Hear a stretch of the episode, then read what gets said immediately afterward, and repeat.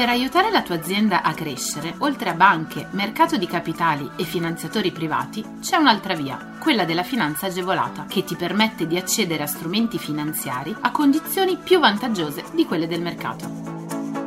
La comunità europea, lo Stato e le regioni, a cadenza regolare, danno la possibilità alle imprese di accedere a contributi e agevolazioni per favorire lo sviluppo delle aziende, la realizzazione di nuovi investimenti, l'assunzione di nuovo personale.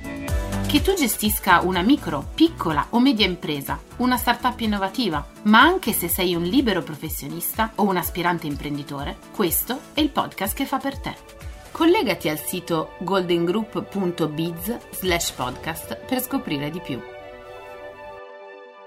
È venerdì, rivediamo insieme i bandi di questa settimana. L'Agenzia delle Entrate ha definito i criteri e le modalità di applicazione e fruizione del credito d'imposta per la sanificazione. Per l'accesso è necessario presentare apposita comunicazione delle spese ammissibili dal 4 ottobre al 4 novembre 2021 viene riconosciuto un credito d'imposta pari al 30% delle spese sostenute nei mesi di giugno, luglio e agosto 2021 per la sanificazione degli ambienti e degli strumenti utilizzati per l'acquisto di dispositivi di protezione individuale e di altri dispositivi che garantiscano la salute dei lavoratori e degli utenti. Sono comprese anche le spese sostenute per la somministrazione dei tamponi per Covid-19. Il limite massimo è di 60.000 euro per ciascun beneficiario. Chi può beneficiarne? In sede di conversione in legge del decreto Sostegni bis è stato specificato che possono beneficiare dell'agevolazione le strutture ricettive extra-alberghiere a carattere non imprenditoriale con codice identificativo regionale, ovvero in mancanza identificate mediante autocertificazione in merito allo svolgimento dell'attività ricettiva di bed and breakfast. Ma come accedere al bonus sanificazione? È necessario presentare apposita comunicazione delle spese ammissibili dal 4 ottobre ed entro il 4 novembre 2021. In questo periodo sarà inoltre possibile inviare una nuova comunicazione sostitutiva di quella precedentemente trasmessa, oppure la rinuncia integrale al credito d'imposta comunicato in precedenza. Il contribuente deve inviare la comunicazione redatta sulla base del modello approvato esclusivamente tramite modalità telematiche mediante i canali dell'Agenzia delle Entrate. Entro 5 giorni dalla presentazione della comunicazione sarà rilasciata una ricevuta che ne attesta la presa in carica oppure lo scarto, con l'indicazione delle relative motivazioni. Il soggetto che ha presentato la comunicazione troverà la ricevuta nella sua area riservata del sito dell'Agenzia delle Entrate. Per garantire il rispetto del limite complessivo di spesa pari a 200 milioni di euro per il 2021, dopo aver ricevuto le comunicazioni delle spese ammissibili con l'indicazione del credito teorico, l'Agenzia delle Entrate andrà a determinare la quota percentuale dei crediti effettivamente fruibili.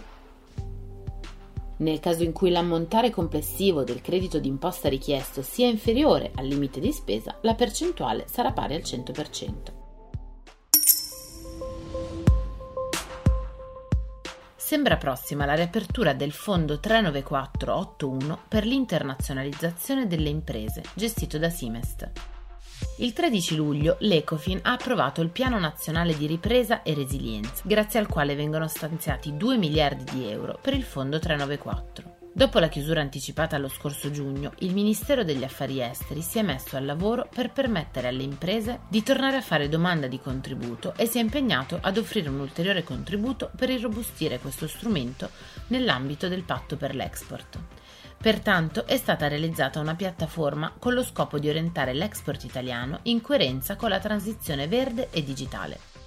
Lo scenario di riferimento ha visto protagonista l'economia italiana che è stata colpita dalla pandemia da Covid-19 più di altri paesi europei. Infatti nel 2020 il prodotto interno lordo si è ridotto dell'8,9% a fronte di un calo nell'Unione Europea di circa il 6,2%. La crisi dunque ha peggiorato la situazione del paese, già fragile dal punto di vista economico, sociale e ambientale.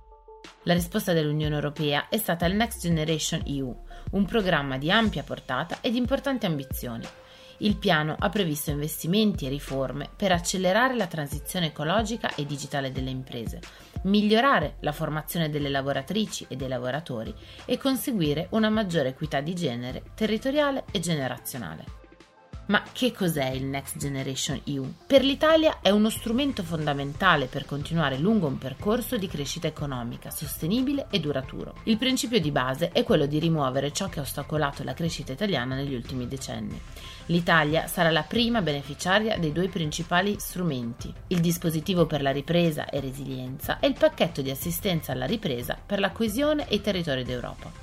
Il primo garantisce risorse per 191 miliardi e 500 milioni di euro impiegabili nel periodo 2021-2026, di cui 68 miliardi e 900 milioni saranno sovvenzionati a fondo perduto. Il Next Generation EU intende promuovere una robusta ripresa dell'economia europea all'insegna della transizione ecologica, della digitalizzazione, della competitività, della formazione e dell'inclusione sociale, territoriale e di genere. Secondo il regolamento dell'RRF, sono sei le grandi aree di intervento, anche detti pilastri, sui quali il PNRR si dovrà focalizzare. Transizione verde, trasformazione digitale, crescita intelligente, sostenibile ed inclusiva, coesione sociale e territoriale, salute e resilienza economica, sociale e istituzionale, politiche per le nuove generazioni, l'infanzia e i giovani. Il piano va a soddisfare i parametri fissati dai regolamenti europei sulle quote di progetti verdi e digitali. Il 40% circa delle risorse territorializzabili del piano sono destinate al mezzogiorno, a testimoniare la particolare attenzione al tema del riequilibrio territoriale. Il piano pone particolare attenzione al sostegno all'istruzione, alla formazione e all'occupazione dei giovani.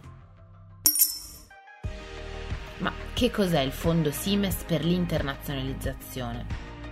Il 39481 è un fondo multimisura da anni in vigore che concede finanziamenti agevolati alle imprese italiane che mirano a progetti di internazionalizzazione, grazie a sette distinte linee di intervento a supporto della partecipazione a fiere internazionali, mostre e missioni di sistema, inserimento commerciale in nuovi mercati esteri, inserimento in aziende di figure come i Temporary Export Manager, i Digital Manager e gli Innovation Manager, lo sviluppo dell'e-commerce, la realizzazione di studi di fattibilità collegati a investimenti esteri e la patrimonializzazione delle imprese. Un ampio set di strumenti che copre praticamente tutti i principali aspetti che possono interessare un'impresa durante il percorso di internazionalizzazione.